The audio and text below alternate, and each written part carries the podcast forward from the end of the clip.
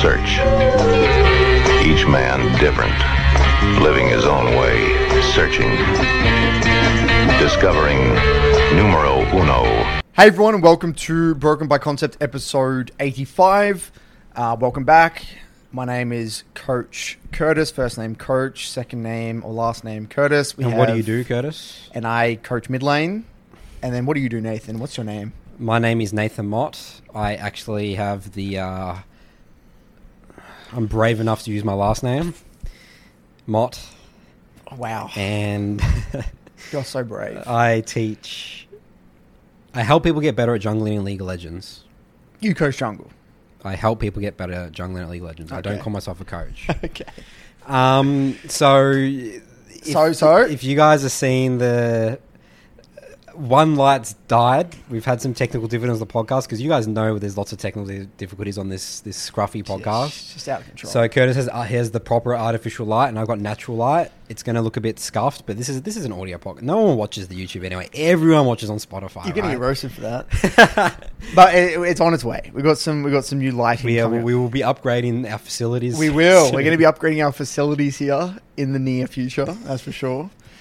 Oh, what's what's this episode about, Curtis? So, I um, I wore listen to another podcast occasionally. Shout out to Andrew Huberman. I know there's some people here who listen to it. Also, amazing, amazing resource for just. It's probably one of the most informative podcast slash YouTube channels out there. Um, just Andrew Huberman and this guy um, does interviews with uh, like professors and, and stuff like that. And I, Scientists. scientists, and I, and I stumbled across this uh, recent episode that he did that spoke to the guest uh, uh, named Dr. Alia Alia Crum, associate professor of psychology at Stanford University and director of the Stanford Mind and Body Laboratory. Dr. Crum is a world expert on mindsets and beliefs and how they shape our responses to stress, exercise, and even foods we eat. Now. I stumbled across it. I was listening casually, and I was. Why is oh. this relevant for the BBC? Well, let's podcast? let's let's break it down This first. is, a, is this a League of Legends podcast or is this a science? well, I want to tell the story of how this all came together, right? Because I was making dinner, Yeah. and I was listening to it, Yeah. and I found myself having to pause it and just be like, "Holy moly! This is just directly. This is all about." I mean, we can tie this directly to the league mindset. We talk about mindset all the time. Mindset, the biggest buzzword in the 21st century. Um, and and here, Alia Crum breaks down how a mindset works and how a mindset can actually have a physiological response in our body. So I remember I was at home making dinner and I just found myself grabbing a notepad, having to write down notes because this is just game changing. This is game changing. I love science, and I love the I love these because at the end of the day, Curtis and I we just talk about our experiences. You know, we're not scientists. We don't do studies. Oh, we don't we research. just talk out of our arse, Nathan. We We just don't talk out of our ass. we We're we're not about. Harvard experts, so. When we see, I mean, a lot of people love our ADHD episode, and Yep. that was we. That was inspired by Andrew Huberman. We did a lot of research on that, and then we did the the Andrew Huberman podcast for that one as well. And people love that episode. So we're going to do the same thing for this episode. Get more scientific. well, I feel like that's actually a big theme of the. BBC. We, we we kind of grab inspiration from, From like, outside from, from other yeah. Mm. sports and other industries and tie it back to league and solo queue. So you know, this is a very in-depth topic, but TLDR, we're going to be talking about mindsets, okay? And the first thing we need to talk about here is what the hell is a mindset? Let's define You ever like a mindset. Curtis, minds, you got the mindset playlist. Mindset, mindset. Who Yep. cares? It's Yep. all about items and Yep. and playing the OP champs. Who needs a mindset in League of Legends? You're you're talking. What you know, when you when you hear that word mindset, It's it's a buzzword. it's a buzzword. You know, it doesn't really mean anything to a lot of people. So, one of the things she said in the podcast was that think of a mindset as like a baseline belief, right? Think of it as like it. That's like the foundation. That's what you already believe about that one thing. And and she kind of mentioned how it's a connection, or she thinks of it as kind of like a connection between the conscious and subconscious. And I really resonate with that because when you when you think about your mindset towards anything, right? What what is usually there, like the baseline thing, is what you've just been conditioned to believe, or what you know your up. It's been shaped by your upbringing, the you know, cultural influences, um, things like that. So I think that's like a really simplistic way of viewing a mindset. You had also a definition, right? Our mindsets are influenced by upbringing, how our parents talked about certain topics. I mean, things we're going to be focusing on today is, you know, how they talked about maybe maybe food, stress, video games, Yep, yep. Uh, culture and media, influential others. So that's like influences, I guess. Listening to Curtis and I, I guess. Yep. And then the last one is your conscious choice. Right. So, so um, in this podcast, Alia described a few experiments. So let's first talk about the the one that blew us away, which was the the milk. You want to start with the milkshake experiment? Yep. So essentially, um, TLDR, they did this experiment where they gave a group of people a milkshake, and they said this was a really, you know, indulgent, Fatty. fatty, high calorie milkshake. And then they measured the the stomach's response to how it like processed this- it essentially processed this milkshake. And then uh, how long was it? Like after like a, was it a week or a month? It was a week. I think it was a week later. They got the same group of people, gave them the exact same milkshake, but was and they were told that it was a low calorie health shake. Um, and then they, again, they measured the the body's or the stomach's response to processing that milkshake. And what they found is that when the people came in and they thought that it was a healthy shake or sorry an indulgent shake their body literally had a different response their stomach processed the food differently If you can watch the podcast, we'll have the link there. She talks about the specific science around it, but that's the we don't know exactly. She talked about threefold some protein in the body. They got but- ghrelin or something. Yeah. that's not important. The- but when I heard this, it, it, it kind of blew my mind in a way. Like you're like, holy crap! Like we we've always we've always spoke about the importance of how you think of something, what how you how you perceive an event, but we couldn't prove that. But there was experiments done that literally proved there's a physiological response to how you perceive something. Yeah, well, the Wow. craziest thing to me about this experiment was, I mean, like, so we're starting off really basic, like literally food, Food. food. Like, this just this thing that's going to go in your body, and it has the same nutrients, same everything, but it will be processed differently based on how you view it. And the other thing as well is she talked about um, um, if you view food specifically as um, um, fattening and like indulgent, you actually be less hungry. You'll be more satisfied Yeah. with that whatever you ate. But Yeah. if you ate something like health, something you perceive healthy and was sort of like a chore, you would be actually be more hungry. you yeah your body will literally be more hungry Hmm. yeah which is fascinating now you may ask how does this all tie into league okay now i want to talk a little bit about here and the obvious one people are going to say well isn't that just a classic placebo effect well, well, yeah it, it is a placebo effect but let's go a little bit deeper here what she said was that the benefit of something now this could be let's say let's input coaching in here let's input a three block let's input anything that you get anything that you do the benefit of the benefit of something isn't just the raw effect of that activity. It is made up of three things. And it's also so it's actually so there's the the actual um, benefit of whatever it is you do. There's the um, there's the social expectations of, revolved around that activity. There's the um, there's the stress involved, and there's also the cultural expectations. These are all things that kind of interact around this placebo effect. So you can't. So so here it says this: placebo effects actually are three things: is the social context of whatever it is you're doing. There's the mindset and belief you have towards it, and then there's the natural physiological responses. So let's just say you do a coaching session, Nathan. You know, someone in the Soul to they come in, come into the allocated platinum coaching. You do a session with them. You you know you look over their gameplay, and you know so I'm assuming there's a group of people in there listening as well. Well, when they go into the next block, they're going to be thinking about, oh wow, there's the I just had this session with Nathan and all the Soul Two people. They're all watching me, and so obviously this is it's going to get pumped up. They're probably feeling like this gave them a lot of value.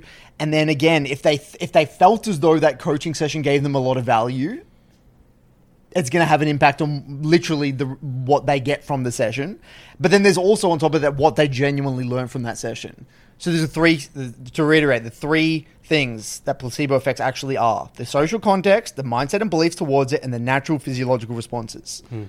It's funny because we have a saying the Soltu buff. So you join Soltu, the first review, and suddenly you're winning games. Well, that of League of explains it, doesn't it? In a way, in a way, Yeah. I- I- I- a part of it is that you join. I mean, there's probably many other things like your just intensity might be higher. But that's what that's what I think it is. I think it's purely just you're now you're actually playing focus League Legends. You're actually thinking about what you're doing because you're putting your money there as well. Like Hmm. you're, you're, you're by financially committing to something, you're not dicking around anymore. You're like, okay, I got to get value out of this thing, right? But that's that. that- I would say that's an element of it. The, the the it's like a slight placebo effect. Nothing has really changed, but now that you've got well, yeah, then they'll go to old habits and they have all these challenges, and then suddenly it's like because everyone joins, they have the first like good Yeah. blocks and stuff, and they go, "Oh my god, it's all changed," and then it's like, "Oh no, back to back to this is looks normal again." So, you know, but the first thing that sprang to mind, Nathan, when I when I heard this was, you know, a common question we get in the BBC is, Curtis and Nathan, how come um, my friend spams games and they get a lot of success in solo queue, and then um, and then I, I do it and it doesn't work, or just why, why do I have to do three blocks when my when my friend over here does spams games and he gets results? You know, if you think about what one of the most culturally, I mean, in league anyway, accepted ways of improving or only way to improve was spamming games. If you think about it, we think back to Korean solo queue, Chinese Faker, solo queue, the Chinese, stories of the best players in the world. Uzi, you know, he's literally has uh, hand wrist issues because he plays so much. Faker playing all night, being the best solo queue player, all the best pro players spamming games. Hmm. So if your benchmark is all the best players spam games, that's that's all the best the, the best people who win worlds, they all spam games. In your mind, no It matter what, mindset. it's you're you're gonna believe that spamming games is the way to go. That that is just the culturally accepted way to improve. Now, if you believe that, if you genuinely believe that spamming games is going to make you better, it's going to have a positive effect on what you take away from that experience. Now, the funny thing is, though, is that let's just say you've been introduced to Nathan and I, and we've spoken about the dangers of spamming games. We've spoken about the importance of three blocking. If you go ahead and spam games after that, you're now probably going to have, uh, even though nothing has really changed, you'll probably have a negative response to those spamming of games now that you're now aware of what could be going wrong. Now your mindset is going to shift heading into that. So placebo is like a phenomenon, phenomenon, phenomenon in medicine because you know that's where you hear it from. When you're told about the side effects of, say, like some injection or some some medication, you're actually more likely to experience those side effects. Right, right. And even Andrew Huberman said he doesn't even read the side effects of medication anymore No. because he doesn't want to be aware of hmm. them. And it's super fascinating because I actually view that in many ways similar to coaching. Where have you ever had a client where we come out of it and you're like, I just made that guy worse, Yeah. right? Like, Yeah, I just like it's a meme. It's it's a meme, but Yeah. it's true. Like Yeah. Mm. sometimes you can make a player worse through coaching. Like you come out of a session, like.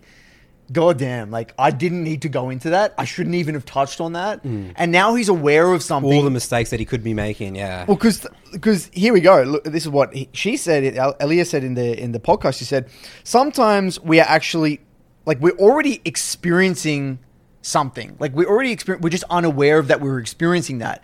But now when it's whether it's a solution or non-solution, once it's brought to that person's attention, now they're they're thinking, "Holy shit! I've been doing this wrong the whole time," and they're now they're starting to question everything that they do. Or like you say, you point out that this person um, doesn't pan their camera and misses opportunities. They're going to start panicking, and, and again, now they're more aware of it. They're going to play worse in a way. Yep. So at, at times. Yep.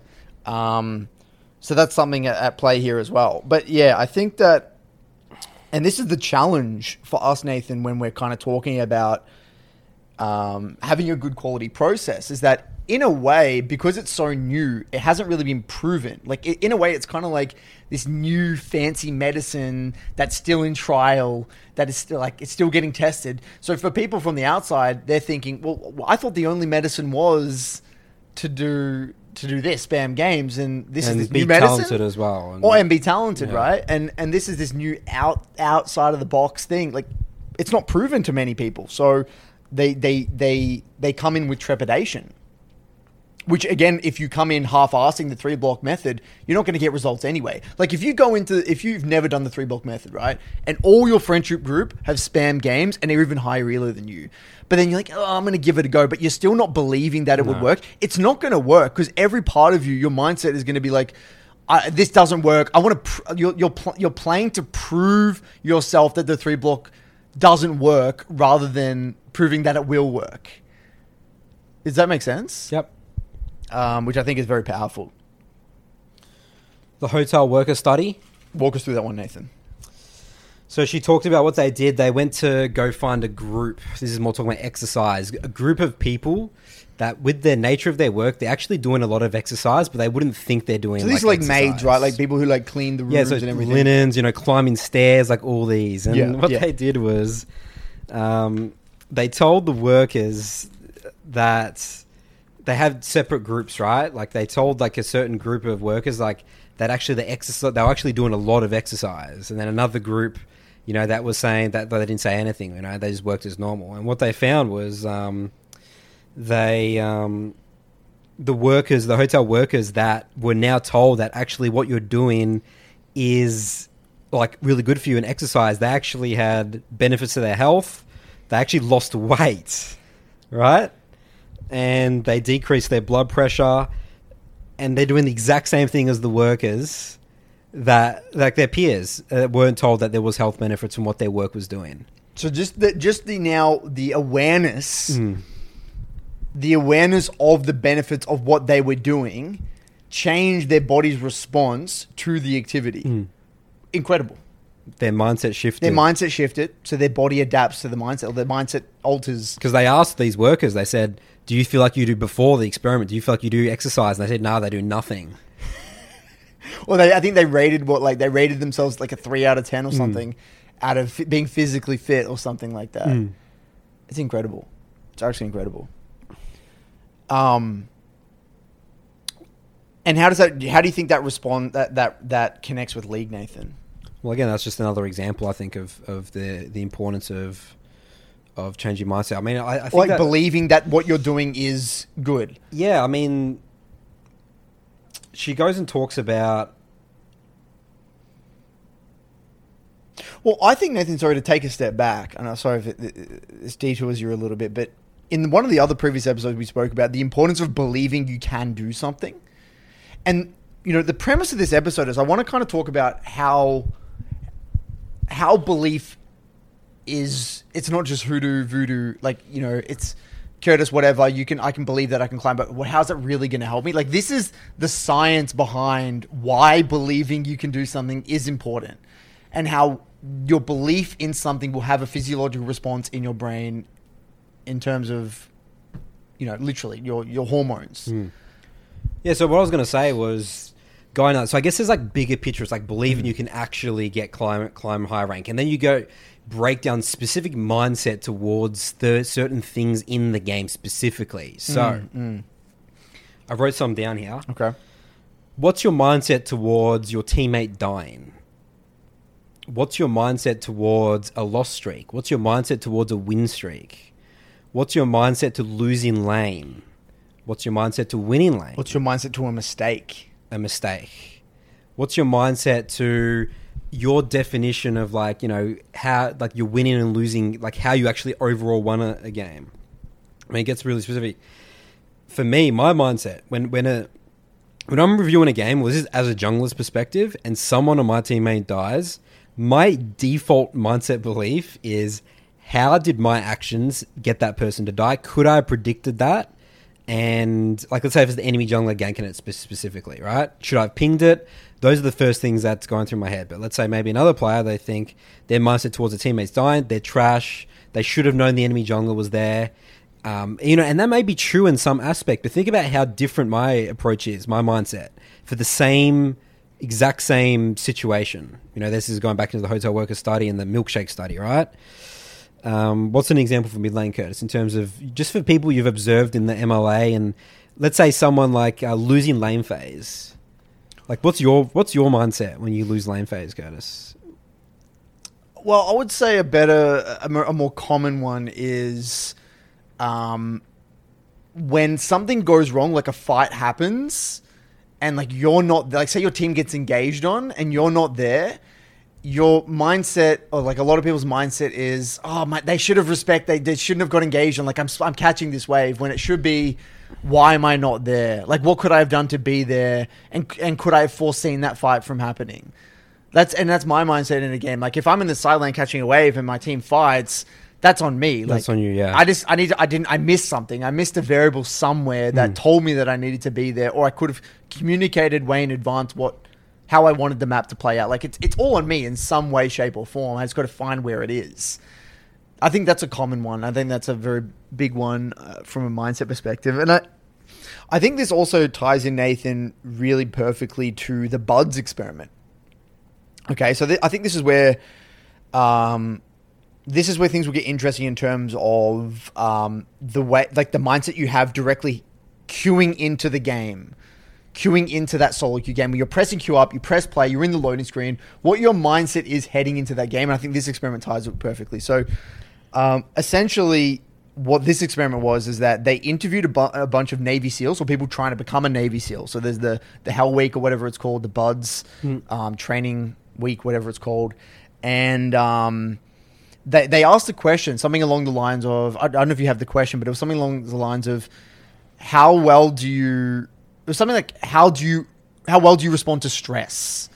How do you view stress? How do you view stress? Sorry. Do you view it as a positive, uh, enhanced, enhances your ability, or is it like a negative? You Does it need to- debilitate Does it debilitate you? and And this is a so this was a very uh, specific one because she, the public health messaging around stress in general is that it's ba- like, I mean, if, if, what's your what's your perception of stress? You know, that's like and a question I'm asking the audience right now. You know, and your response is going to be it's negative, it's bad. That's what we're all told. that's that's the entire That's narrative. the public messaging around stress, is bad, increases your cortisol. Like like the entire narrative has always ever been stress is a negative. So what um, what's her name again? Alia. Alia did was she asked the question, okay, well, let's actually look into this stress, you know, and how mindset affects stress. And then the Buds experiment here. Well, I think eh? the question was, does your will your mindset towards stress impact? Will have a will it have a physiological response on your body? Uh, and I think just taking a step back before we even dive into this one here, the same goes for a lot of the the public narratives in league. What is your you know? Do you subscribe to the narrative that there is a such thing as losers queue? Do you subscribe to the narrative that most games are out of your control, or that you get trolls all the time, or what what what underlying narrative do you subscribe to, or even actually tying it back to stress? Do you view a mistake in a game just at a simple level as a as a negative or a positive? Hmm. Hmm. That's like a really simple one. Hmm. Like when a mistake happens, are you now mad and pissed off, or are you, oh, that's a growth opportunity? That's that's something that I can learn from. That's like at a really simple level. But yeah, anyway, um, according to their survey, they said like I think ten percent of people, ten to fifteen percent of people who were in this Hell Week viewed stress as a positive. They viewed it as an an enhancing, like they they thrive in stressful situations, right? And it just so happens that 10, 15 more more likely it was more likely the people that uh, viewed it as a positive stress, they were more likely to succeed. The they actually ba- they basically predicted with a very high level of um, accuracy who would make it through the Hell Week. How incredible is that? Hmm. They literally were able to like pretty accurately predict who would make it through one of the hardest, most grueling training weeks of all time, right? before they even took it. before they even took it, right? And you would think that it probably is like all physical, like all talent, but no, it's actually up here. It's your mindset towards something as simple as stress. So essentially, what they found is that the people that were able to get through the Hell Week, when shit hits the fan and it's they're incredibly stressed, if you believe that that stress is actually going to make you better, you're going to perform better. You're just going to just overall perform better. Um, now, I think this is interesting because um, um, I think this ties into one of the, the, the key messages that I wanted to get across in this podcast, which is there's two responses that generally happen when a stressful event happens. Two responses. Someone either freaks out or they check out. Now, when you think of our lives, right, even like our our family and, and just people we know, that is incredibly accurate.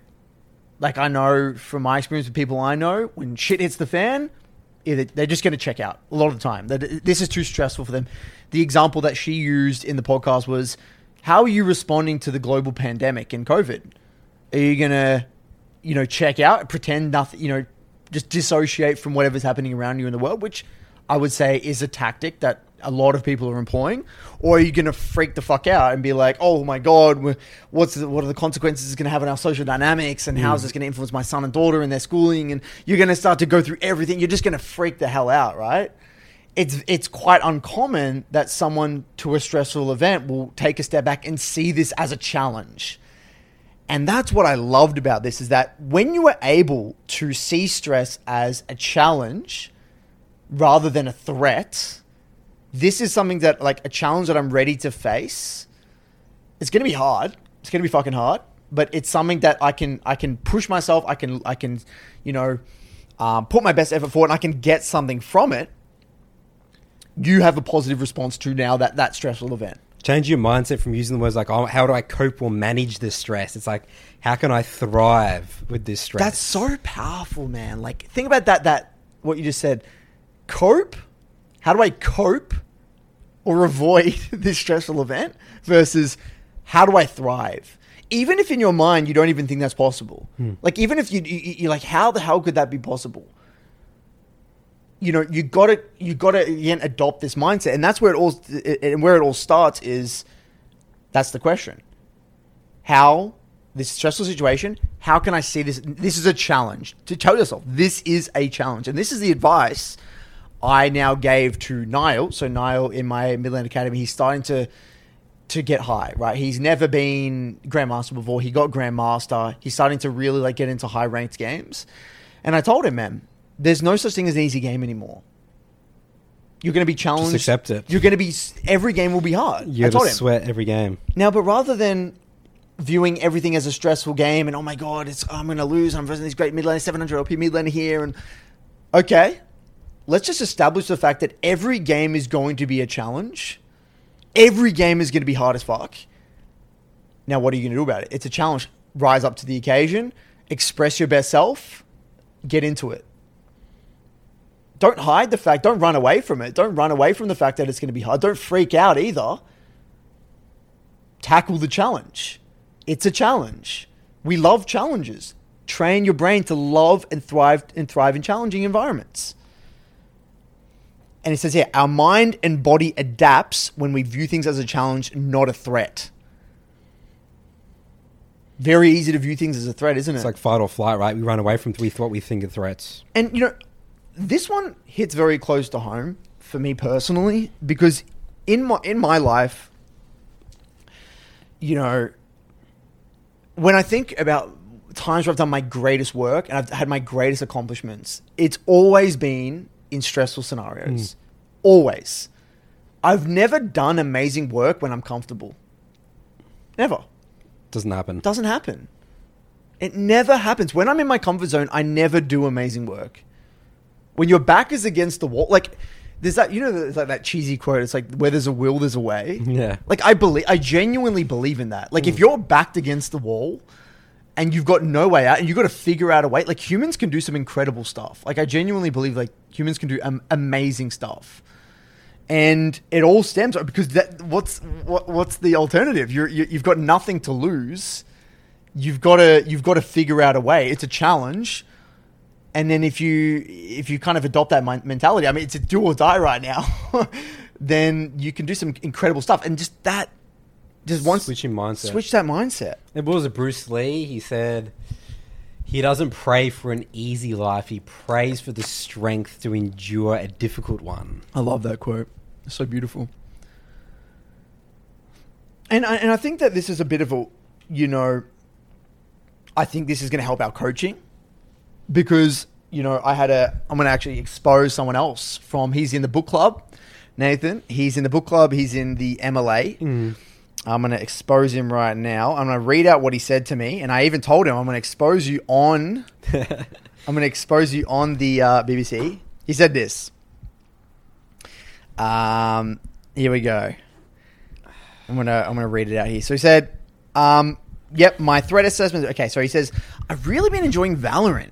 You know, I just want to rank up with my friendship group. I've been improving, improving much faster than League. The game is fun and easy, easier than CS:GO and easier than League. There's obviously a cost to balancing both games. I want to be, a, I want League to be my main game, and it has been for a long time. Um, but he says, in exercising terms, I want to take like a League deload." to potentiate my enjoyment improvement over the long term. I mean, and when I'm reading this, I'm always just thinking like he's just looking for excuses, right? Like he's looking for an easy way out, right? He says sometimes I can't play more than one game. Like just it's just too hard for him, right? Like I've even thought about quitting my favorite champion Zed. Like my plan is to go one or two weeks of playing one to two solo games a day with high quality review and just enjoy Valorant for a while. I believe this would be better than taking a complete break. Blah blah blah blah blah. And he says this. League is like my wife, and Valorant is like my mistress right now. I'm playing Valorant and enjoying it so much more. I'm in League games losing hard and just wishing I didn't even queue up in the first place. Um, and he says, one thing I've noticed is that I'll ego peak in Valorant a lot. The I know I bet I, I, I know I'm better and you're getting one tapped type thing. Um, and essentially, he's asking, you know, how can I balance both and all this stuff? And he's like, he's saying he's been all, having all these rough games and he's posted this loss streak. And um, he said to me lastly, I think this is all to do with my my. Uh, this is all just my mental. He doesn't think it's his level of play. And I said, you're fundamentally disrespecting the game. But then when I what I thought, like really reflecting on this, is that he's not viewing like he's he's he's faced a, like a challenge, like he's faced like a, a plateau, like he's shit's got hard for him for whatever reason, Stressful situation. a stressful situation. And what has he done? Going back to the model here, freak out or check out. He's gone to the checkout. He's checking out, man. He's finding a way to check out of this scenario at all costs.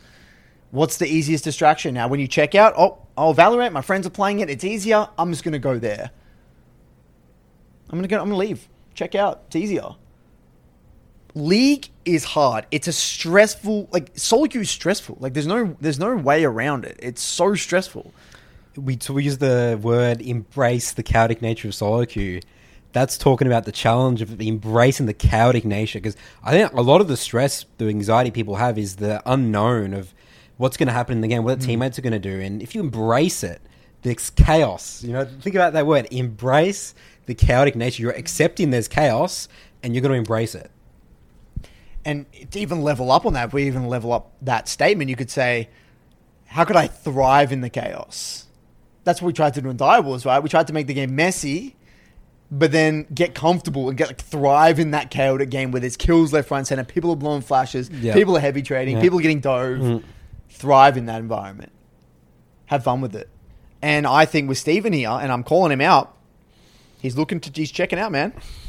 And so if you find yourself in, the, I'm not, and look, I, I'm not going to say, you know, I don't want to sit here and say everyone needs to forever play League and never play another game. But but I think in this case specifically with Yeah, Steven, yeah. given that he is quite disciplined and he's looking for, like, he doesn't seem like the type of guy that, like, he, he's only not enjoying it because again, he's he's just again finding a way to check out. That's at least my interpretation. Well, stress, she also talks about, is a great sort of navigation to things you care about as well. So, you know, if he's really, you know, getting stressed out about his solo queue climb stuff, that means he really cares about the game. And and that's why people get so upset when they lose. And they get so stressed with ranked anxiety and stuff because they care. They do that. You care about wins and losses. You do care about. You're only going to get stressed about something that you care about. Yeah. Right. Does he get stressed playing Valorant? No, because it sounds like maybe he doesn't really care about it. He doesn't really much. care. Yeah. Um, now tying back to uh, you know how we're talking about what a mindset is and how it's kind of like the baseline belief, right? Um, you mentioned before, Nathan, that the the public narrative, the health narrative around stress was that stress is bad, right? So if you actually think about what happened in our mind in that scenario, if the entire narrative is stress equals bad, okay, let's now say we're in a stressful situation in this stress in this in this stressful situation, what's our default response going to be? Our default response, we're just going to default to whatever our previously held beliefs are. So this is the scary thing, Nathan, when you're kind of going through life, and and, and especially in solo queue, like if you kind of just go with the flow, you're actually largely going to be unaware of what your baseline beliefs are to everything. Yep. And you know, we talk about like just just reflecting, reflecting on your solo cue blocks and reflecting on like listening to your emotions as well. Like I talk a lot about this in my um, Mid Lane Academy. When something happens in a game or a block, like you need to reflect on what is causing that uncomfortability, what is causing that stress, what is causing that that frustration. Once you pinpoint it, a lot of the time it can lead you down a rabbit hole that will allow you to face and come to terms with what your currently held baseline belief is. For a lot of people who haven't listened to the BBC, when they again when they have a situation where there's a classic, um, they might not even know it. So there's a classic trade sides to the map scenario. Their bot lane's getting dove. They don't actually understand the situation and say they should be diving top trading sides of the map or something. They go into the review. If their baseline belief is, oh, my bot lane's getting dove, they're just dying on repeat y- y- you're just gonna write that off. You're just gonna write that game off. Like bot lane Yep, nothing to dies, learn from nothing to learn from it. Like you're, but if you dig deep, okay, this situation, I feel really uncomfortable. This is there's something here that I need to dig. Oh, okay, I actually have an underlying belief that maybe my bot lane dies, the game's over, or you might find you have some crazy narrative there that needs to be addressed. So I think oh, I, I kind of view as well during your league journey you first of all, you're going to have to come to terms with what these baseline beliefs are, and then you're going to slowly build on top of them, block by block. In each of these areas, like you said, it's beliefs in specific areas. It's a mindset in specific areas. It's not just one mindset. It's mindset in every given area. You can have, you know, 25 different mindsets for different scenarios. I love that. It's very important. And this is, again, another reason why you really got to reflect self awareness. Yeah, and that's talking about the she she viewed the mindset about the connection between the subconscious and the conscious mind, and I like that's a really good way because the subconscious mind is so powerful. You wanna you wanna rely on your subconscious mind because that's that's like a a default. You don't have to think. That's so OP. It's actually is. overpowered. Subconscious- muscle memory is OP. Muscle memory is overpowered, and that's and that's and that's what we talk about, dude. That's what our coaching is, isn't it? It's Yeah. just doing the boring basic stuff in league. There's nothing sexy about what we teach, and and uh, that's that's always a very difficult pill to swallow for players. I feel because I always feel in my coaching sessions they want some special thing that I'm going to tell them, and then it's something they already know, and they're like, oh, you know, I could have figured that out myself. It's like, well, yeah, and you got to do that over and over again. That's what it get. That's, You know- and the thing, and that because no one talks about this, dude. The narrative hmm. is talent in the community. That's the the public health service announcement of stress is the same as League of Legends talking I about. actually think there's you another can't narrative. improve. Nathan, I think there's another narrative play here. Okay, what's that? Okay, so that's one narrative. Yep. The big one is that obviously the, the, the talent, Yep. right? The other one is that there there are magic solutions, like they exist. The narrative is that they do exist. You've got to find them, Mm-hmm. Yeah, right? Like and that's like the cheesy pick to like abuse right, a thousand and LP the, or build, something. the, Yeah, the cheesy build, the Yeah. the cheesy pick, the cheesy ward. the Go on YouTube and look at all the YouTube content. What do people click on? The watch this secret new build. Those things have hundreds of thousands of views. everything you need to know about getting challenger in one Yeah. in, in ten minute video. 10, 10 minute video. Like like I, I think that yeah.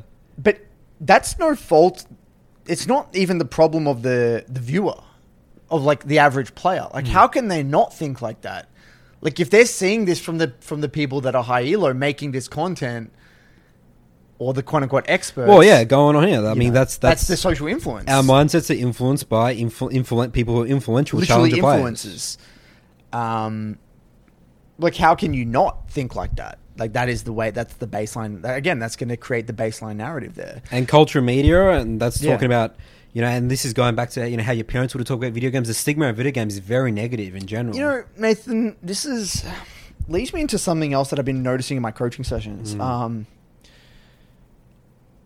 okay, so when we first started coaching, Nathan, we would sometimes, and correct me if I'm wrong, Nathan, we would have these reviews where you, you have this review with someone and you look at it and it's a very messy game and sometimes you walk away from it and there's just not much learning. Mm. And like you, as a coach, and if someone, especially if someone's paid money for that session, you feel as though like you want to give them, you want to give them some some really great pragmatic advice because, and this is why again at the time I felt really confused. I'm like, when I'm doing these one hour sessions, something's not working here. Like Hmm. it didn't make sense to me. But what I didn't realize at the time is that sometimes the best thing you can say is that okay, this we're gonna this is the way you should view this situation.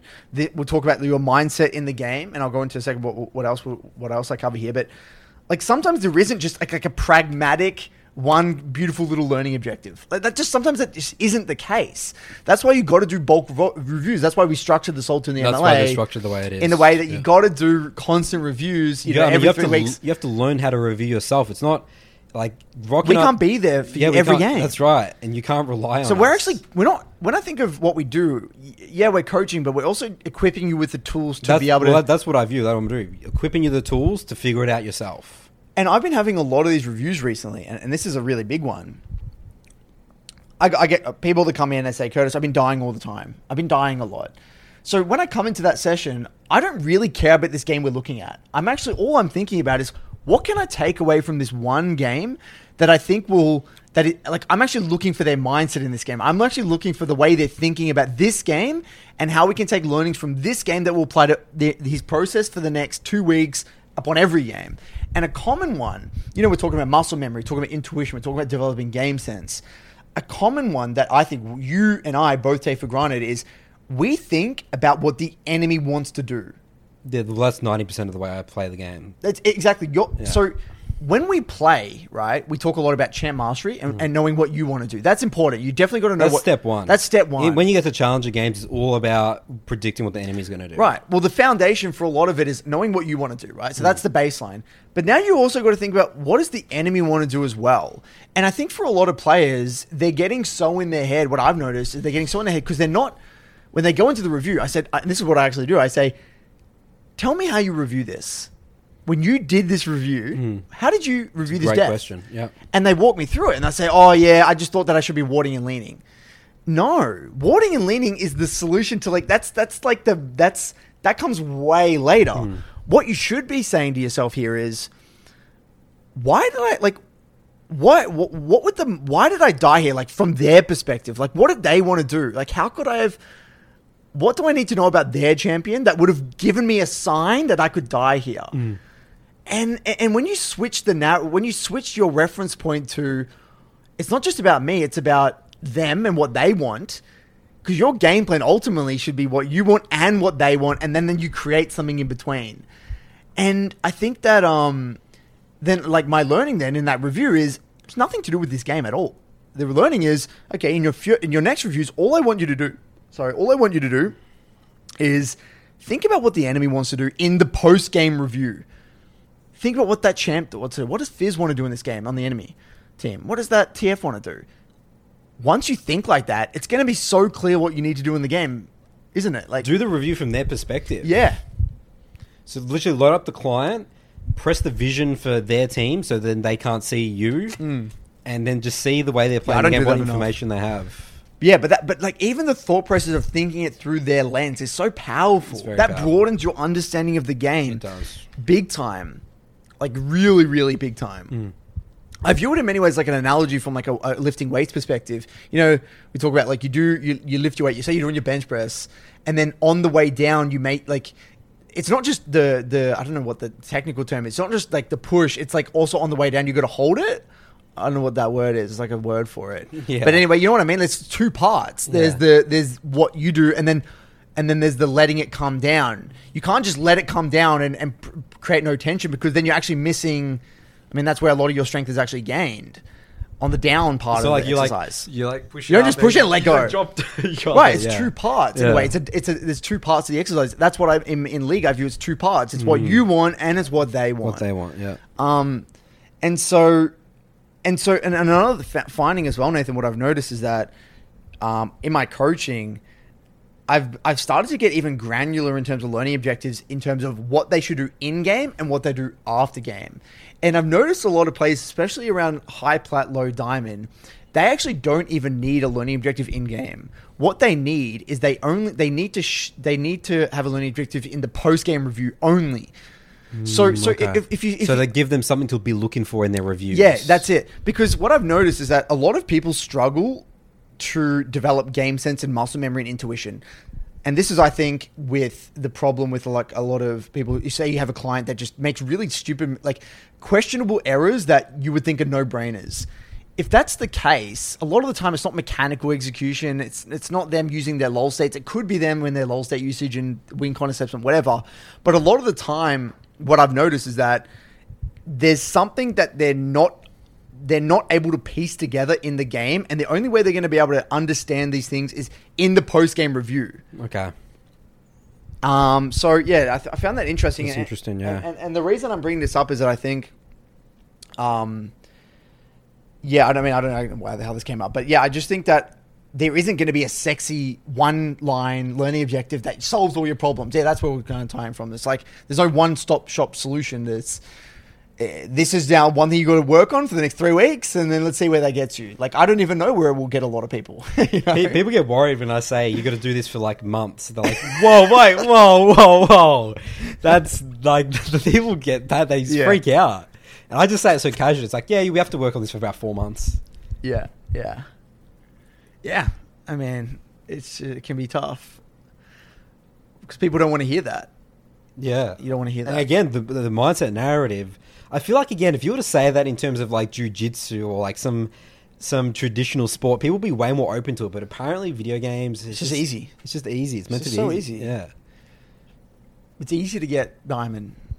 You know, It's easy like, to get master. it's like imagine if I say, you know, Curtis, you need to be doing, you know, if you just do this with your bench press, you'll be you'll be doing 100 kilos in like two weeks. You know, it's just not how it no, works. no. I mean, it's a given that it's going to take like 8 to 12, 24 months. Like that's just the that's just the standard, you know. I mean, my video with Ishan, my recent video on my Soul 2 channel, I don't know, three months ago. I haven't posted a video for three months. That's that's going gold to mastering in one year, and that is incredibly quick. oh, that's right? that's rare. that's unbelievable. that breaks my narrative. I don't think I, I thought it was only possible to get to like maybe low diamond. Mm.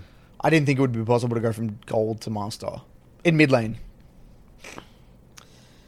So, wrapping up what the podcast, what she was Yep. talking about, learning and teaching these mindsets. Mm. And she said a really important clarification. So, obviously, Curtis and I, we have a view of the game and, and talk about the process.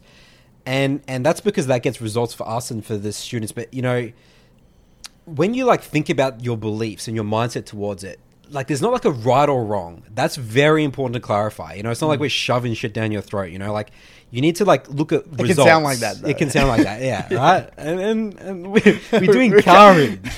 we kind of are. we encourage. We definitely aggressively we encourage. aggressively encourage. And she talks about three steps here. Um, so, how do we consciously and deliberately change our mindset? So, the first step, really simple. First, we need to believe that we have them, right? So, our mindset towards, um, you know, a certain aspect of the game, you know, outside of the game, your mindset towards food, fitness. And then the second step is okay, so how does this mindset, how does it make me feel? and and how is it what results am i getting from this mindset right like let's say most extreme example let's say let's say you've been let's be you have like you know we have clients you know they've been say gold or platinum for six years Yep. you, they need to break down they've got a mindset problem there Yeah. you know like because it hasn't got results has it whatever their mindsets are around certain things it just hasn't got results right Yep.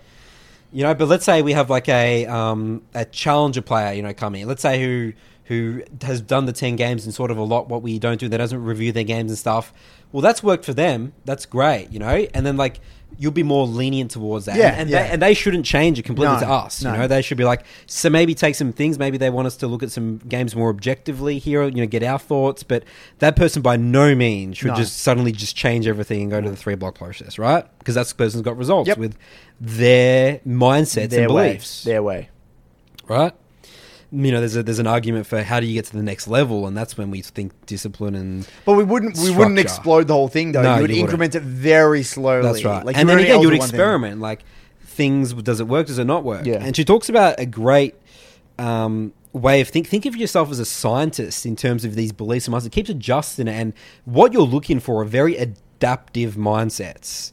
Not like fixed mindsets. Like this is the way of you. It's like let's say what's it? What would be an example of an adaptive mindset in the game? It's Um, well, I, I- think that you're. Oh no, uh, a good one would be around win cons, right? Like how your win con, you could be, you could be obsessed Yes. about a win con, but then it can just It's change. That's good. That's Straight great. away. Yeah, that's a perfect one. Yeah, you're very adaptable, for your, Adaptable. your, your, your, I guess the belief, the mindset is your win con can change at any moment. That's the mindset. That's the Right. mindset, right?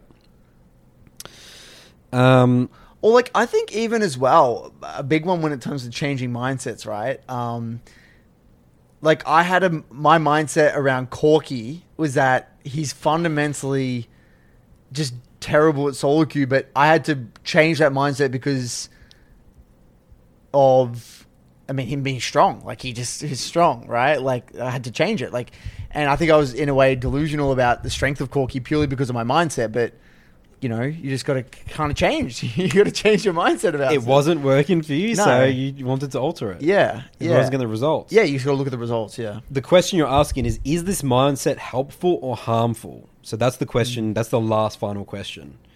And she says, treat yourself like a scientist, see what's serving you, seeing what is not. And that's really important. You know, like, you know, if you have a way that's just serving you perfectly, great. Keep those mindsets. But if you don't, that's maybe something you should start shifting. And I, and I, I think I kind of want to tie this more to uh, people's schedule and, and, and their lifestyle. Like, you know, we talk about um, what works for us in terms of our our process. Like, we like to, you know, do a certain, um, we, like we wake up and we like to kind of do our warm, whatever warm up routine that is, or no warm up routine, whatever. We like to do a certain workout at the gym. Like we have our, our certain way, but that's not for everyone. Some people uh, like waking up later. They like doing their workout at night. They like like there is no. You got to find what works for you, and as long as you believe that it works, That's right. That's, the key. That's the, mindset. That's the key So if, if so, if you're like I'm a nocturnal, I do my best work at night. That's your mindset. that's, your, belief. mindset. That's your belief, and as long as it works, My it works. mindset is I'm finished, dude. I'm, I'm tired and I want to sleep at like ten o'clock because I don't want to wake up early. right? Yeah. Because I do my best. I get more done in the day if I wake up early. That's my mindset belief. Even though it might not be the case, No. as long as you believe that, that's the most important thing. That's right. And that's what we mean by, you know, we, we, we throw around the term delusional and how can sometimes being delusional can actually, you want to delude yourself sometimes. Yeah. That's actually, in a way, what Mindset, we mean. yeah. It's what we mean. Yeah. It's you want to trick yourself or blindly believe that you can do it, even, or it, it is good, even though there's no science to back that. Right? Like you have an intuition that that works for you, and it might, but again, you can't prove a lot of this stuff. Right? It's all just up in here, it's all in your mind, which is fascinating. Let me quickly change the camera and then we'll come back. Okay. I want to share one of the mindsets that I had, and I've, I've talked about this on the podcast before. Um, maybe I still got it to an element, but you know, everyone knows on the podcast I'm really critical of like game ending review mistakes, right? Like if I make one mistake, end of review, right? That's where the end of review. That's where it originated, right? I came up with that. Yep. very naturally. And my mindset was, and I had to change this, was if I make a, a game, I deserve, if I make one mistake, I deserve to lose the game. So I'll self sabotage myself to make sure that I'm holding that narrative, right? And I could easily have won a lot of those games if I just didn't make, just keep done plays because I was just weak because I've made a mistake. Just keep forcing plays, then I would win won a lot of those games and that was a huge mindset. And, and and you know, like I felt that mindset was really powerful, but it wasn't as well. You know, like that's taking massive full responsibility. But Yeah. but then also so it's a double edged sword mindset, right? So Yeah. I had to chip away at that mindset. because it, it, you might have an intuition that it was there was benefits to it, mm. but it wasn't perfect. Like, No. I think a lot of people out there have some mindsets that are like they're nearly there. Because I think that mindset was close. It's just not perfect. Like it needed a little bit, a bit more alteration. Because you definitely want to, you know, have the mentality that I, I don't want to make a mistake and that I mm. want to take full responsibility for my mm. games. But I still want to play to win. And just because I make one mistake doesn't mean the game is over because That's right. everyone makes mistakes. Exactly right. And then that's that's what I had to add on. Yeah, to to add that on. Yeah. That's more adaptive, isn't it? It's an adaptive, That's an yeah. adaptive it's an mindset. adaptive mindset, yeah. I tell you uh, one as well. I want to get into what are people's mindsets around reviewing. By the way,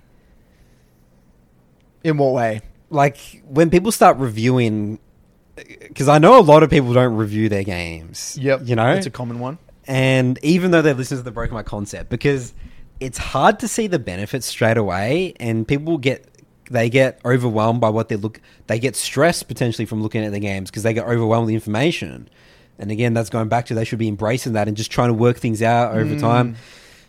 Yeah, like do you, do you have any like mindsets you think people have around reviews that are negative mindsets. Well, okay, let's let's talk with your mindset. Okay, What's your mindset in review? In reviews. review. What do you? What do you? What's your mindset like? I'm looking for trends. Yep. Um, I am obviously looking for the end of review mistake. Like when the game's like out of my control, Okay. and I am, yeah, just making sure the fundamentals are polished up. Polished up. I would actually say my mindset What's really your depends mindset? on my emotional state. Really? Like I, I, I'm calling myself out here. But the past, I would say the past week and a half, two weeks, I've had a bad mindset. Yeah. And Niall exposed me. Yeah. I, I, we had the accountability sheet, and one of my my uh, solo queue in my solo queue contract is I will stop my block if I'm not in the right mental state. And I've been permanently not in the right mental state, really. And uh, N- Niall's kind of called me out. Like he, he prevented me from doing a four game block one day. Niall's really been my savior, honestly. And I so I had a really rough solo queue experience the last two weeks, right? Yeah, but that shouldn't. But what's the subconscious though? Because two weeks doesn't ruin all the subconscious. No, I'm saying it, it influenced my emotional state, which influenced my Your my, beli- my, my so mindset. I think. Okay, so I guess you don't have like a, a mindset where. Like I'd say my mindset is so adaptable. It really depends on what my emotional state's like, which is probably not good. Interesting. Like, well, okay, well, usually if I'm somewhat, if I'm coherent and I'm in a good spot, which I am, I'm back in a good spot now. Like mentally, like I, I kind of got my shit together. Um, it's something along the lines of. There's always room for optimization. That's like my first mindset. That's your There's first one, something okay. that. I could be doing better. Yep. Let's just find what that is. Yep. That's like the underlying mindset. Like Yep. I'm imperfect. There's room for improvement. Love it. That's the first underlying thing. Yep. I would also say, even if I did something well, there's probably an alternative. Uh, that's another mindset I guess I have. There's always probably something I could have done better, even though it worked, because maybe it wasn't replicable. Um, and another mindset, I guess, is um, how do I be the most?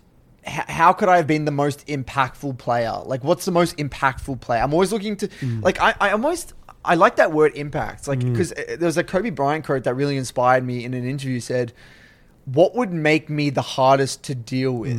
I And that's like like a big way I think about in the game of League. It's not really about, ha- it's not really about if I win. It's more about what would have been the hardest to deal with? Like a lot of the time I've been winning recently, I haven't been happy because I just feel low impact. Mm. Like I won, but I'm like, ugh, this is just, even if Yeah. it looks good, it Yeah. feels bad. Yeah. I don't feel like I like. There's a feeling in a game, right? When you're playing, like when you're playing at a high elo game, right? Say Master Plus. There's a feeling you get when you you were the one that contributed massively to the to the win, and there's a feeling you get when you don't really feel like you contributed much at all. And I and I'm always trying to find a way to ha- replicate the games where I'm high impact. Like they're the ones I love. Even if I make mistakes in those games, if I felt high impact and my deaths were high impact and my everything about the way I played the game was high impact, then I'm happy. Hmm. Like I feel content. I feel like that's something I really want to push towards, you know? Um, and that and that also ties into like the way I play a lot of my champs. Like I like to play even my control mages in a fast paced way that's high impact. I don't even though I could play slow and scaling, I, I just hate it. And one thing I realized this past two weeks, I defaulted to a slower style and it screwed me up. Got it. It screwed me up. that Viktor game that we play that you were Viktor games with? where like I'm never I hate playing like that. Like even if it can work, it's just not my style.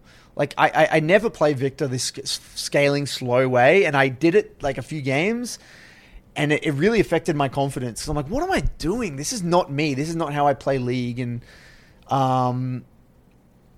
Yeah, that's just like my mentality. Uh, usually, it's how can I be high impact. So I would say they're my core three or four mindsets.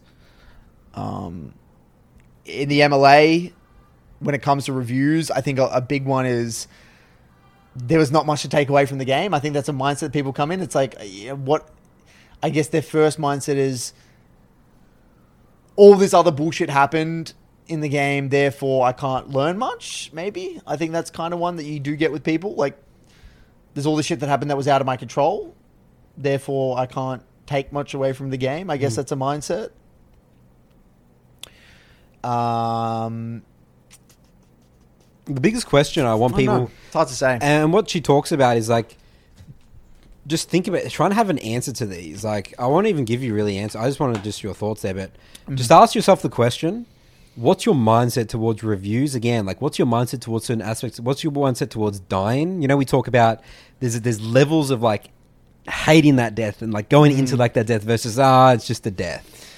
Yeah. Like, what's your mindset towards certain aspects of the game? And if you actually think about this, it's you know you can start to like break down your game. I You- believe. You know, um, to to wrap this up, Nathan, before you go on to mailbag, one of the big themes of the BBC that I really want to continue to push, Nathan, is just the importance of being adaptable, like having an adaptable mindset. Absolutely. I think we live in a day and age right now where you got to be adaptable. Like you got to be so comfortable with change and like having success then failure and then having to change that and what what works, what doesn't work. You've got to be ready to change and When we live in a fast moving world, Jono would always tell, and that's why Jono, Jonathan Brown, the podcast we did with him, you know, a bit of a boomer. Yeah. He loved League of Legends, even though he never saw it because he was just like, this replicates real life so well. Fast move, the patches, Fast patches, patches, every patch, bam, season. bam, bam, bam. It's no longer the time where you sit with your company for 40 years. You know, that's just gone That's those gone. times. You know, You're gonna get three years, next job. You know, what's the thing? What's the next freelance work? You know, what's the next project? Bam. you're always having to adapt. I think that's a really powerful COVID message. pops up. dude. COVID comes out of nowhere. You have to change your entire lifestyle. Mm. And you know, there was a, a in the MLA. He said to me, Curtis, um, "I'm really thankful for the MLA because I came back from work and one of my colleagues, he said, a 40 year old dude, said, "Yeah, I, I should probably do that, but I, am I'm too old. I can't change." That's terrifying. Mm. It's a fixed mindset. I mean Bam. that, that that if you like you hear that statement, That's the belief. That's his mindset. like oh I just can't. It's not me. Yeah. It's- Jeez, and get the hell out of there. You know, like that's you got to be. I mean, not saying quit your job, but like he's aware that that is dangerous, and he's like we've we've helped him become more aware of how dangerous that can be, and now he's thinking, you know, um, I'm so thankful to be around people that are trying to grow and improve and have this adaptable mentality. You know, change, be comfortable with change, and that's what it's all about. So that's what it's all about. All right, we ready for some some mailbag questions? Let's get it. Let's bring out the sack and away we go. Welcome back for mailbag. Jingle, jingle, jingle song. All right, our first question here comes from Caitlin. The title of email is Beginning My League Journey, Helping My Boyfriend Improve His Relationship with the Game. We talk a lot about having a healthy relationship with the game, so this is a very, uh, what is it, a uh, very relatable question. Hi, Nathan and Curtis. Thank you for the Broken by Concept podcast. I found your content a few months ago and I've been listening ever since. I hope, hope it's okay that I asked two different questions in this email. To provide some context, I just recently started playing League of Legends around April of last year. League is my first MOBA as well as my first ever PC game. Wow, That's going to be a tough journey, Yeah. isn't it? That's that's rough. it's rough. I initially began playing as I wanted to learn more about something my boyfriend enjoys. My boyfriend has been playing League from about season 3 and has stuck with it ever since, so he's a veteran of the game. As I've been learning the game, it's now become something that I play for myself and not my relationship. So she originally went in playing it, Yep. you know, because she wanted to see what more interests, and then now she's like, she's just loving the And game she's hooked. As a lot of people get into. I'm 25 years old and work as a social worker in NA. I really enjoy having something that I can work towards that is not tied to my career, career as it feels good to improve at something that is in my control.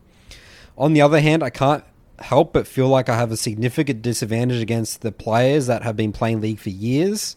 I ended uh, season, so last season in IN three. I know it's embarrassing, and have been struggling in ranked ever since I started. That's literally would be expected. Yep, that's completely normal. Yeah. I have tried to find resources to help me learn what I should do to climb out of this elo. However, many of the videos I've watched have not been helpful and will often degrade iron players or say things like just get good forehead. I now realize I probably jumped into rank too quickly and did so because my boyfriend and his friends encouraged me to play rank so that I could learn the game at my level. God, you played normals bots for a, a year, right? I played bots for about a year. Maybe you got to do the the Curtis tactic. the normals bots. Yeah. Geez, yeah. I mean, maybe jumping into ranked. No, it doesn't make sense. It's never, ne- never made sense to me. Yeah, until There's- you like know. There's no point. Why are you trying to compete when you don't even know Mm. how to play your champ? Hmm. Like, And what are all ranked the is a champs? competitive environment. Yeah. Like, just play normals. like, why did added that, stress? Yeah, I think that that not. Well, Curtis, you're saying stress now. Stress is good. Maybe that forces. Well, it it's to, added stress. It's already going to be stressful. That's right. That's correct. Yeah. League is stressful no matter yeah, what. Yeah. Yeah. So maybe that's maybe yeah. Go back to normal games for another whole season. You know, maybe that's some advice there. Okay, we'll finish it off first, Yeah. and we'll see. Um, where am I? Uh, so I, now I realize I probably jumped into rank too quickly and did so because my, my boyfriends encouraged me to learn the game at that level. I have definitely improved since I started, as now I no longer die over and over and have started to learn how to impact the game more. Now the issue is that I'm not sure where to go from here, as I often become discouraged by my MMR and occasionally get overwhelmed by the chaos of the game. So far this season, I've I've been able to get myself to Iron One by winning the majority of my games, 10-13 LP a win, and losing 23 LP a loss. I know it's pain. Uh, mid is my primary role, and bot is my secondary. I mostly play Ahri and Lux. However, I also play Seraphine and Vex on occasion. I can't tell you how many times I've gotten flamed as a girl playing the e-girl champions. My main question is, what should someone at my level of play be focusing on to improve? Would it even be possible for someone new to League PC gaming like me to one day get to silver or gold? So we'll answer that first. That's her first question. Well, I have a video. I have a video that talks about um, for bronze and silver players. Even though she's iron, it would still apply. Yep. Um, on my channel, Check it out. so that will. What's the TL, TLDW, Curtis? Um, I actually can't remember. You can't remember. I can't remember, but I do know that it was something about you know how you just should. It's just champ mastery, not overcomplicate. Like playing the losers game, just real, real, real basics. Like not even reviewing. like No, you do- don't review, Don't yeah. review. Just play. Like you need. Like I've actually the- had a lot reps, Of, well, I had a lot of criticism. I get. I had a comment actually on that video Hmm. recently. Like, sometimes I read some comments I get as notifications, and one of them just like straight out abused me, saying this is so disrespectful and you're just basically saying that we're trash. Like I never said that whatsoever. All I said was that well, you're you're, you're really you know We're in the hyper learn stage, and you want Right. reps. yeah like you- if- view yourself as a toddler. You, you kind of just do like when you're a toddler you don't need to review no, anything you don't need to study. You don't go to school and get a degree. learn like you just naturally learn Yeah. just by Yeah. uh, being just putting yourself Learn in how to uncomfortable walk and situations talk and, yeah. Mm. just feel like what I would this is the way Caitlin you got to view it league is again I've said this many times but league is 70% feel and 30% like prefrontal cortex type logical thinking. What you want to do is you really want to get the feel stuff done first. Like like um, focus on just developing a feel for the game, feeling damage, feeling what happens, how the champions work, how the kits interact, range ranges, and getting comfortable with casting abilities. Like just the feel of the game. That's all you really want to be focused on, and have fun. Fun is the most important thing. Hmm. Fun, fun, fun. Play champs you enjoy. Don't think about your rank or anything like that. Hmm. That's why I don't even think rank is important hmm. at all. Like you should be playing normal games. Um, that's why you should have played a lot of bot games as well. But bot games, normal games, probably too late for bots now. But you could definitely get value from normal games. And it's not like you're playing without intensity. You're still playing to try. Like you're still trying to win. Like I was, I try hard at norms. Like Yeah, me too. Like I, as well, try, yeah. I tried to really win. And, you know, I tried in my bot game so hard Yeah. that I would do this cheese thing level one and gain aggro of the bots as they're walking to lane and always get first blood. That's awesome, Like I dude. try hard at bot games, Yeah, like l- without exaggeration. That's awesome. but that taught me things because Mm. I was I resonate with Kaylin in the sense that it was my first MOBA. Like I had I had no one to teach me in MOBA. no, you did it all on I your did own. it all on my own. Like was no, no one content was with me, and there was no content. Yeah. In season one, so all I did was just play, and I'm like, "What? Figure this out. just figure it out." So that's, but in a way, I think it helped me a lot, and I think it would help Caitlin. Like, sure, you can watch my video on my channel, and I think it will give you a good guideline. But, but I think that what you'll get hopefully from that video is that you really want to keep it as simple as possible and just play for fun. Really, as as simple as as as poor advice that may seem, it really is important. Um, and what you'll what you'll get, what you'll find, and, and this is the the most important thing. you want to make sure that you're creating your own hypotheses about everything. So, so the dangerous thing about um, the okay, how do I frame it? If you were to watch a lot of videos or a lot of content on climbing, as let's say you're playing Lux, and you watch all this content, you watch all these videos, you, do all this stuff, what's going to happen is that you're actually not starting from any, like there's no initial baseline that you've created yourself to build from. You're actually starting with someone else's foundation. So I believe that the best way to learn is you go in there, you have a crack, you create your own foundation first with pure feel, pure intuition, what works for you, what hasn't worked for you. Then once you're starting to feel a little bit confused or like you've you've, you've They done get that, other people's views on yeah, the then you get other people's yeah. views later on, Yeah. like because otherwise you're just gonna automatically agree with whoever it is That's you right, watch. yeah. Like imagine if you've, it's like when you watch a podcast about someone has like a, a to- like say you've never heard someone's opinion on terrorism, and you listen to this person be really, really.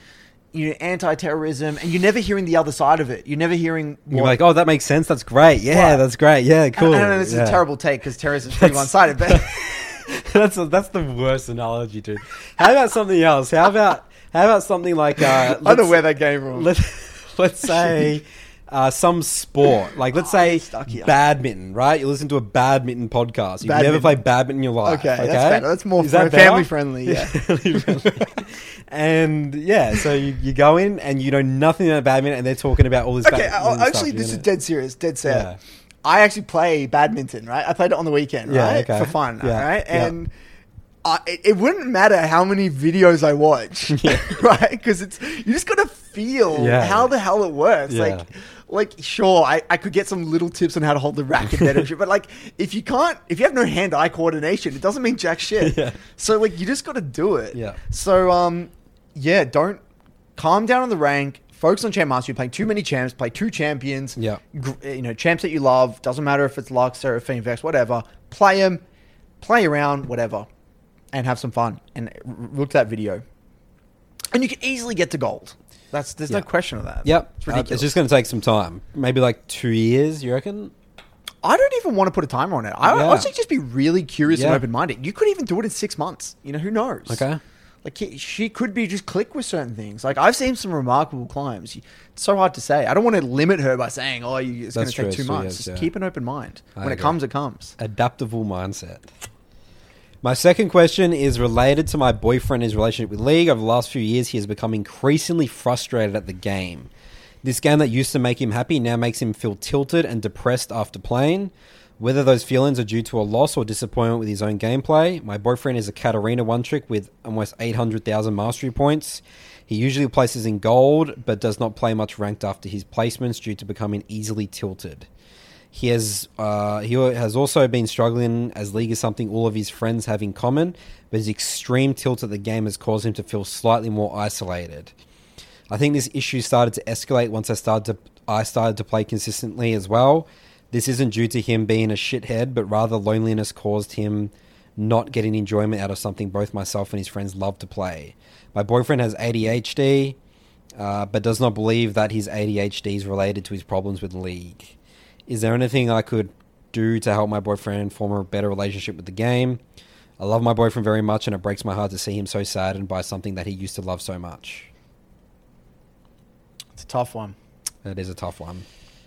Or you know, look, I don't want to say that his ADHD is, but it From our experience, that League It nearly the, always does. League is the perfect environment to trigger off ADHD. Or the neg or, it- well, ADHD does definitely doesn't help. Yeah. Is what I'm saying. What Well, I mean, watch our episode on the ADHD. We have an episode on ADHD, ADHD that Just type is- in broken by concept ADHD. It would be it would be worth listening to for her for Kaylin maybe to get a little bit of context of her yeah.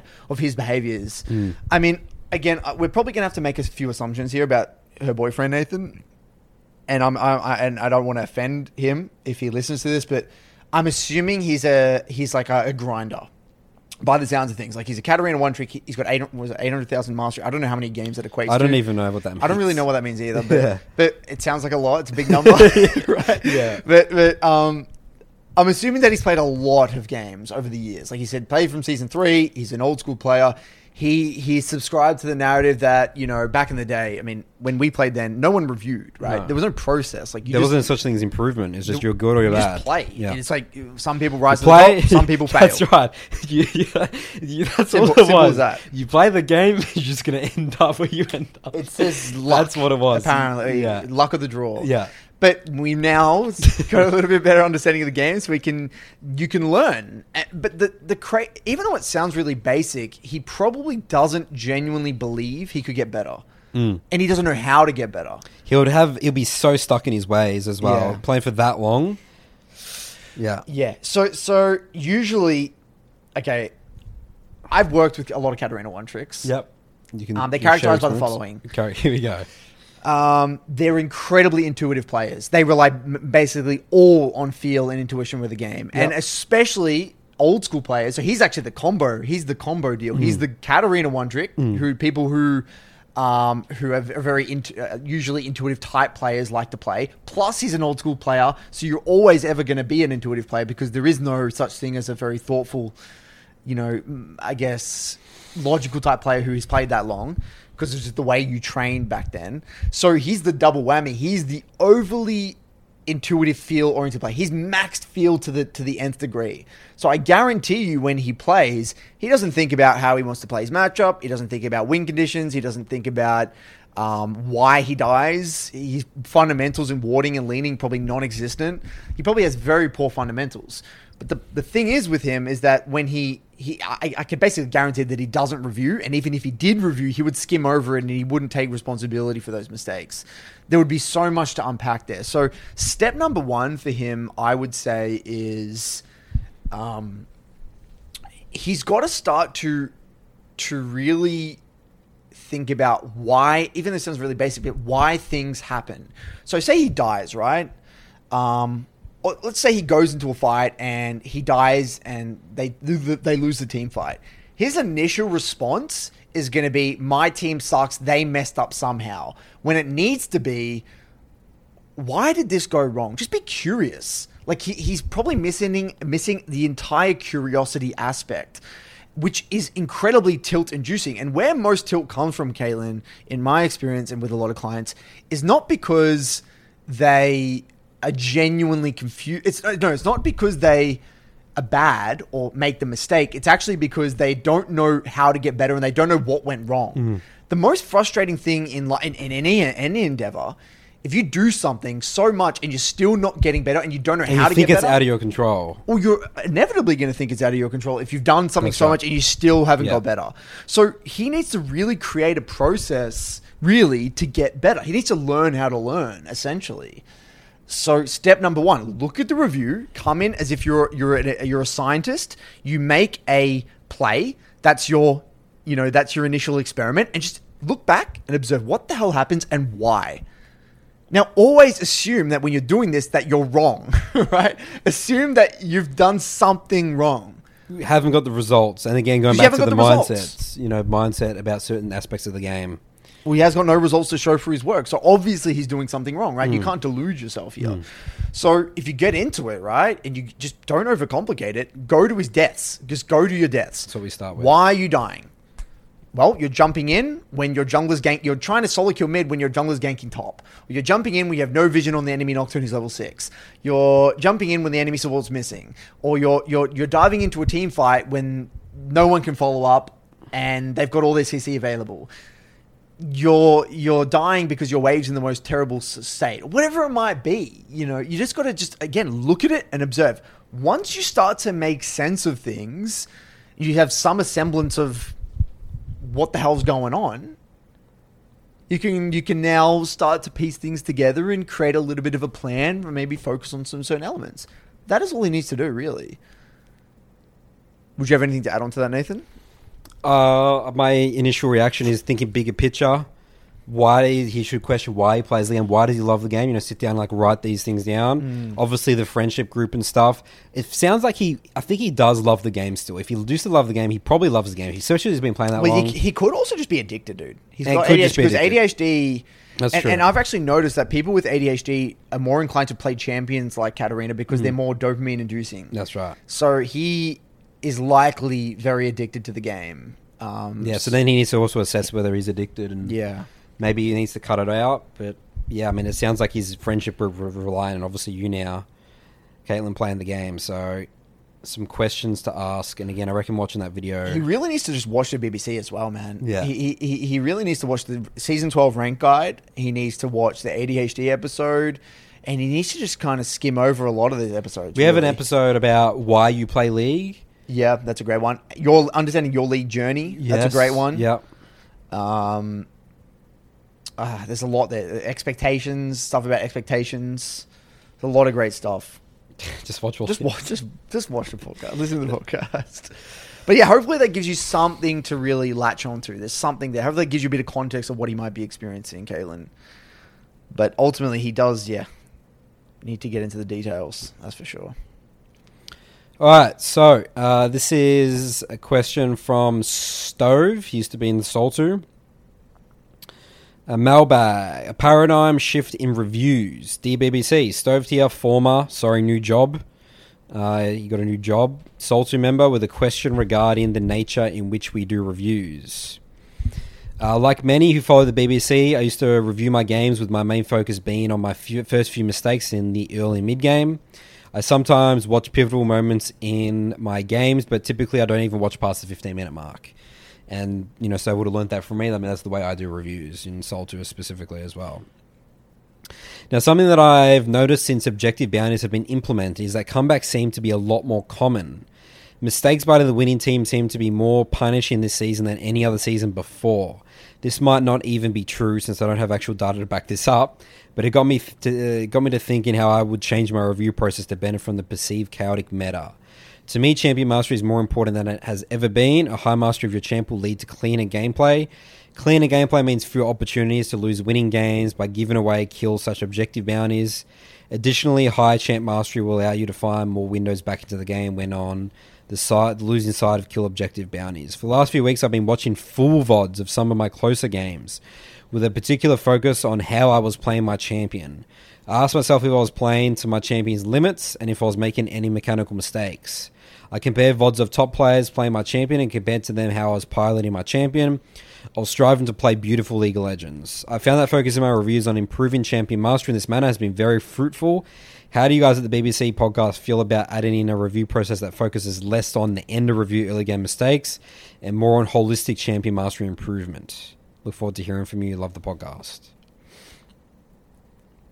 Do you want me to start, or do you want to start? You start on this one, Curtis. Um, well, I think there's a few things here. I think first you need, we need to think about where he's at, what rank, uh, and like so if he's, I think if you are higher ranked, like if you're Master Plus or D two Plus, I think you do get value from doing more whole. That's what I'll call like a holistic review, kind of just looking over key mistakes, but also just a lot of mechanical errors, looking at everything, essentially, because by then you should have the fundamentals down pat if you're in in you know platinum and stuff like that, I don't.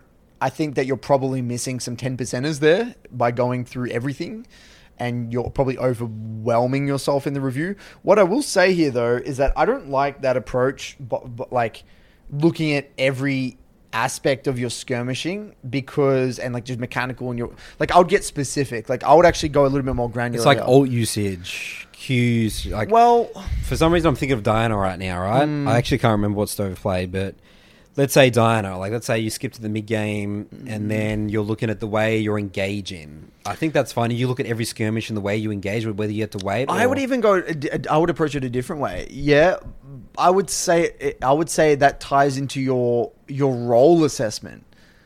Like, did you identify your your role in this comp? And we had this discussion, and I kind of got angry at you for like the way you were playing fights. Yeah. And well, the, the specific situation was that you were playing Xin Zhao. Yep. We had a really strong front to back. Yep. I was playing Cassio. We even had a Nivea AD carry. Yep. And all I want, like these two champs, Anivia and Cassio, we want the enemy to come to us. So all we got to do is sit on the dragon. It spawned. Let them come to us. But then in that fight, you like spam ping mid. I want a mid priority. We want a mid prior. to get the dragon. Right, when Dragon was already spawned. But, Yeah. but- so then we like then have to move to mid, but then we've lost our position and then you engage. So then you're a Xin Zhao going forward, and me and Anivia are on the back thinking, well, what do we do? Like we have to walk all the way to you engaging. It's not your ideal So, situation. like I would review that not in like the way you're engaged. Like think about your role and the way your your Yeah, comp that's important, fights. your role, It's your yeah, role. yeah, like yeah. think about your role in fights and the way you win the game with this composition. So that would be a way I would review the game. Is like how- was my was the way I perceive my role in this game correct? So an example for me is if I'm playing Twisted Fate, I'll look at situations like. Was my role this game to make picks, or was it? Could I just play the front to back team fight with with gold cards? And how did that work? And I'd get into the details and like really look at my role. Um, yeah, you could do it your way, but look at specific ability usage. You could look at it. How did I use my ults in these fights, or how did I use my Xin Zhao, you know, ult, whatever, to split the fight? But again, I think you'd get more value from thinking of it from like a role perspective rather than an ability specific, because you need a reference point to how you use your abilities. The way you use your abilities is always tied to your role in a fight. Yeah, you in the need game. context of the role, You need context. So that's a, a way to review games. I like that. Um, because, but otherwise, if you're too, if you're just like looking at it really like roughly and thinking, oh yeah, here I could use my E better, here I could use my W better, you're not really get. You got to look at why you use your abilities that way and where does that come from. Again, it ties back to your role and your win conditions. That that's like a win cons and rolls are a great like thing to look at in your reviews. Um, if you want to go that that route. Yep, I would agree. I mean, it also depends on the champion you're playing, I think, as well. Hmm. Like, you know, if I'm playing Rek'Sai, like reviewing, I guess like you could do still as well have the my, it's way more important to focus on the early game for me because that's my champion strength. Oh, that's true. That's where I'm going to get the biggest leads. I mean, as a jungler as well, specifically as a jungler, Just jungler, you- you have 10 the minutes are so important. You have the most. Im- you have a lot of impact, and it's not so much in terms of your impact; it's denying the enemy jungler's impact because that's going to flow on the whole flow of the game. Like unless you're playing scaling jungle like Karthus or something, then it's like less. But even then, still, but. I mean, I'm just, obs- I mean, yeah, me personally, I'm obsessed with the first 10, 15 minutes. If you ask me the only thing I know about League of Legends, I just know how to review the first 10, 15 well, minutes I'm actually as a jungler. So I totally agree with you, Nathan. But I also want to explain the flip side here, Yeah. and this is going to be a bit of a jab at your process. Yep. And and your what you what I've seen. Yep. Um, so I totally agree. I think with junglers, your first 15 minutes are so important. Like you basically dictate the entire early game. That's like, right. Like I had a question from a Soltu member, by the way. For me, he asked me, like, what's more impactful, like mid or jungle? And I said, well, it's even hard to answer that question Different because stages of the it game. d- d- depends on the champ as well. But like, I think that jungle as a whole is more impactful in the early stage, and mid is more impactful later on. Like as a premise, I would say. Mm.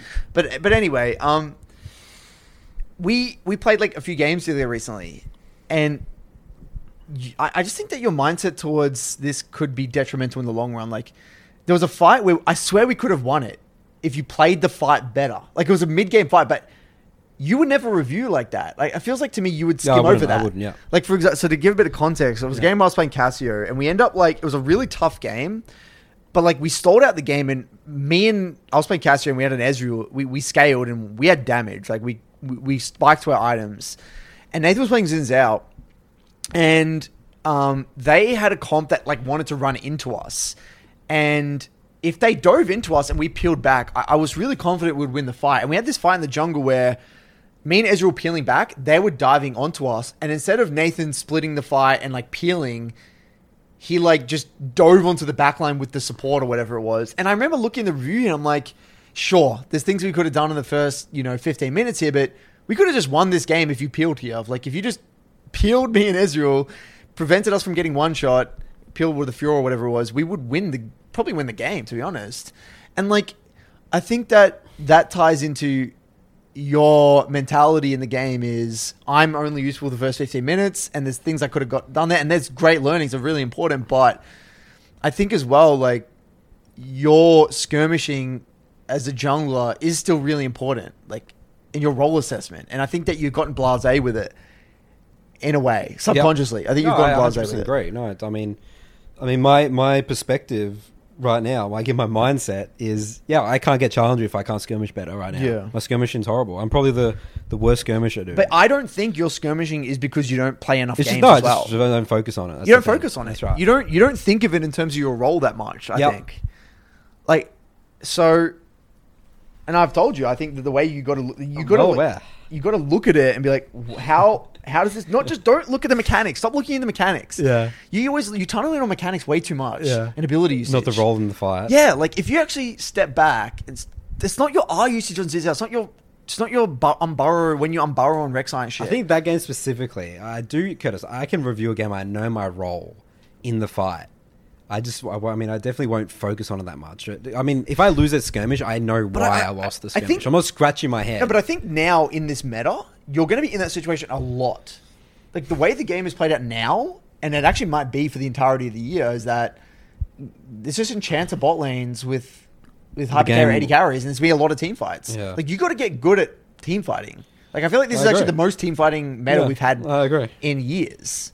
Well, currently I'm 200 LP. We'll see if I never if I never climb higher than this. There you go. I never fix that that mindset, that mistake. So everyone can hold me accountable on the BBC podcast whether I get better at skirmish and focus on it. Not even get better at focus on it. And, and you know how to you know how to get better at it. Yes, very easily, dude. I just have to focus on it, dude. All right. Curtis, there's so many mistakes I'm still making in the early game. Like I, I, if I, my again, my mindset is you can win games as, as the jungler in my play style in 15 just- minutes, and it's better to put my Look, energy I don't want to. I don't want to make this whole segment here, but I, I just, I just think me and you differ on the way we approach improving those aspects. yeah, potentially. Like, eh, eh, and I'm not saying I'm right. Like, Yeah. I mean, I could be wrong, but when I look at a when I look at a skirmish, I don't look at like I feel like you look at micro way way sooner than me.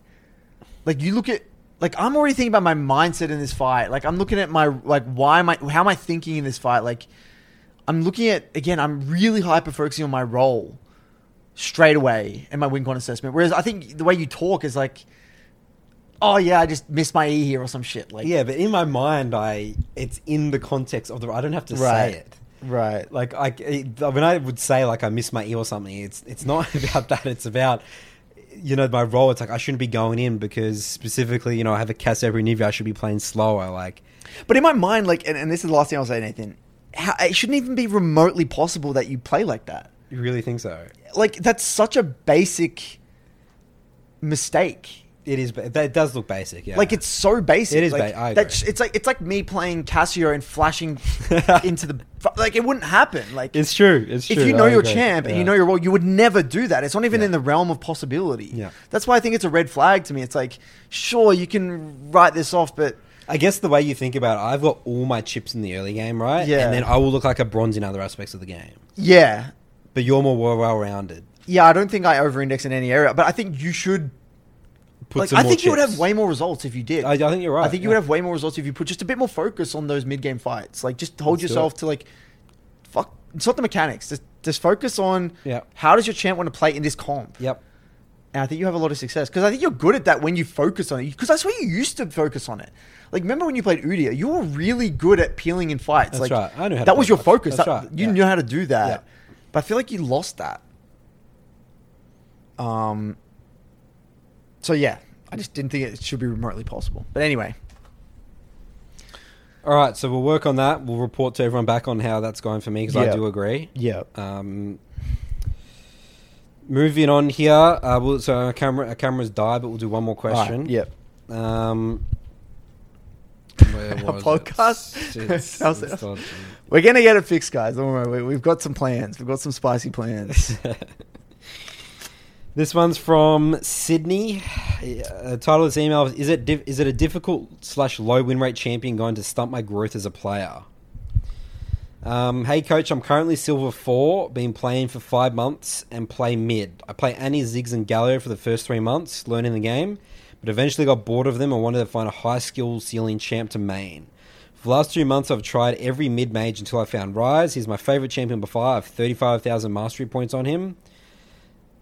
You know, do you know how, how many mastery points you got on any No, champion? I no. have no I've idea. never looked at I've mastery, Never, I don't ever. even never looked at it My once, entire I'm time curious. playing League, I've never looked at mastery points. I don't even know how much I got on any champion. I couldn't tell you. No. Uh, mastery points on him and have watched a lot of high elo players talk about and play him. So I've definitely understand his basic identity and mechanics. He's currently my highest win rate champion ranked, but this is likely just because of my improvement as a player, not because of Ryze in particular. Anyway, my question is should I be discouraged by Ryze's extremely low win rate and every high elo player telling me to stay away from him? I want to keep playing Ryze, but not at the cost of stunting my growth as a player. Should I main Rise and supplement with basic champs Annie, Galio, Ziggs? or just go back to playing the basic champs exclusively until I get to a high elo at the cost of being a little bored of them? Well, look, I've altered the way I answer this question. I used to uh, just default like don't play it. Yep. But look, if you love it, man, and that's why you get you get excited to play League because you're thinking of that Ryze, just do it, dude. I agree. It's one of the hardest streams in the game. Yeah, So be careful, but you like if you really like, you'll find a way. That's right. You'll find a way to make it work. and your mindset would be so healthy towards Yeah. it as well. If you're like, I'm going to make this work versus matter what. I'm playing these champs like because they're easier. Like I feel like that's a negative mindset in a way. Yeah, so look, I think across the board, as long as you're coming in with the mentality that, yep, it's going to be a challenge and you're ready for that challenge and you're going to put in the time and the effort, you're going to really play with intensity and try to learn and be observant and, you know, have a crack, then I have no problem with that, man. You, you're definitely not going to create bad habits with Ryze. You know, you- you're only ever going to create good habits. It's, it's a very tough champion and you're going to have to, like, really um, be, you're going to get punished for poor positioning. Um, and you're going to have to really think outside the box how you can use your R and things like that. But um, have a crack, man. It's not going to be easy, but have a crack. And, and I think worst case scenario, what he could do, right? He could just give it a few months, and if he's given it a few months and he's really getting no results and he's stuck, then you're not really to. Like you still would have learnt a lot about the game. You can always go back to Annie or something, you know. Like he's not. It's not like you're you're going backwards. You're just not. You might just be stuck in place for a while. Um, so I don't really see a downside. Do it for five months, and then report back, and then um, you can always kind of yeah pivot. I think you'll really. I think if as if you really love the champ as much as you say you do, you'll make it work. I agree. You'll make it work. Just because just know it's going to be very difficult. Yep, it's going to be difficult though. More difficult than you know. You might see someone like your friend. Let's say he's at the same rank and he's playing Galio and he gets to like. You Like know, Malzahar, he gets a platform. and he's like you know so fast and you know that could like Yeah, be prepared that that will happen. Yeah. potentially. Your friend picks up Mal's, gets way past your rank in a light year, and then you're like, oh, okay. As long as you're okay with that. All right, what's the end of this podcast? Good work, everyone. Mindset. This is a science episode for you. Yep. Any closing comments, Curtis? Um. Good luck on the rift. Have Good luck on the rift. See you next time.